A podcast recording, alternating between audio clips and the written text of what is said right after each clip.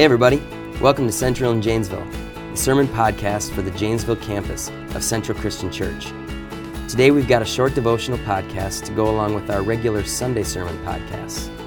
This is your campus pastor, Kellen Anderson.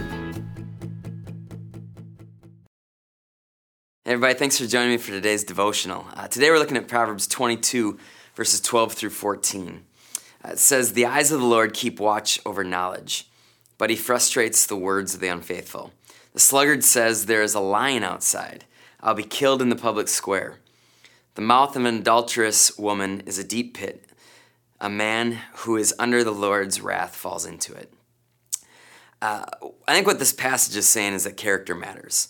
I was talking to a friend the other day uh, about uh, this person's son. This, the sports season that the kid is in um, hasn't been going the way that they would they would have hoped it would. Uh, they're not getting the playing time that they would have desired. Uh, but my friend's kid is 100% invested in his teammate's success no matter what. He's shown character when he very well could, could just sulk and be upset. And I said, you know, well, you must be doing something right as a parent because would you rather have a kid whose sports career is everything that you want it to be, or would you rather have a kid who displays character? And it's an easy choice every time. Uh, this book of wisdom, the book of Proverbs, it continually points to our need for character. Uh, the Lord sees the inner workings of our hearts. He knows when we're living with integrity and when we're not. He frustrates our words, this passage says, and, and our intentions uh, get frustrated when we are lacking integrity.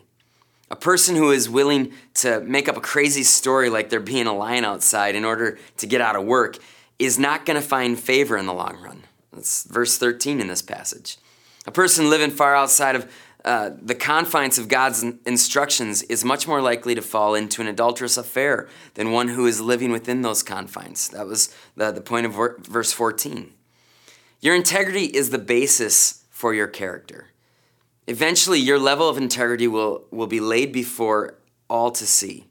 Um, sometimes we see this manifested in life. The businessman loses everything as his business dealings are found out to be less than upright.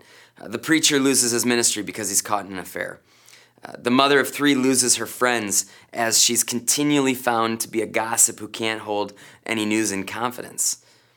Uh, no fall from grace ever starts with, you know, kind of quote unquote the big sin. Little by little, it's easy for you to, to let your integrity be eroded with a bad decision here, a bad decision there. Luke 8 17 says, For there is nothing hidden that will not be disclosed and nothing concealed that will not be, be known or brought out into the open. At the very least, Jesus knows who you are at your very core. He knows what you're doing. And most importantly, He knows the real reasons why you do what you do. The enemy, the enemy wants you to believe that you can do what you want to do and that it's going to be contained in secret forever. It's, it's not going to be concealed forever. It isn't even concealed today. Your heart is laid bare before Jesus right now. The good news is that even as it's laid bare right now before Jesus, Jesus is still loving you and calling you to his own heart. He's desiring for you to come clean with yourself and be honest with yourself about the state of where your heart's at before you let your heart be further corrupted by the temptations around you. Uh, will you confront your sin or will you let it destroy you from within? Let's pray. Lord, my character is not always what I would hope it to be. Uh, in those moments of, of secret, in those moments when nobody else is looking, sometimes my integrity fails. God, I pray that you would forgive every one of us of those moments where, where we just don't have the kind of character quality that, that your son Jesus has. Lord, we are imperfect, but God, I thank you that even in that imperfection, and you see our hearts exactly as they are, and you still choose to love us. You still chose to go to the cross and die for us in our place, to give us forgiveness. God, help us to realize that what that forgiveness looks like and what it means in our lives. And God, I pray that today you would draw us into living out a life of character that looks more like what Jesus' life looks like. We're not going to be perfect, but God, I pray that today we'd be a little bit more like Jesus than we were yesterday. We pray this in Jesus' name. Amen. Well, Thanks, everybody. Hope you guys have a great day, and we will see you next week. Thanks. Thank you for listening to today's podcast from Central in Janesville.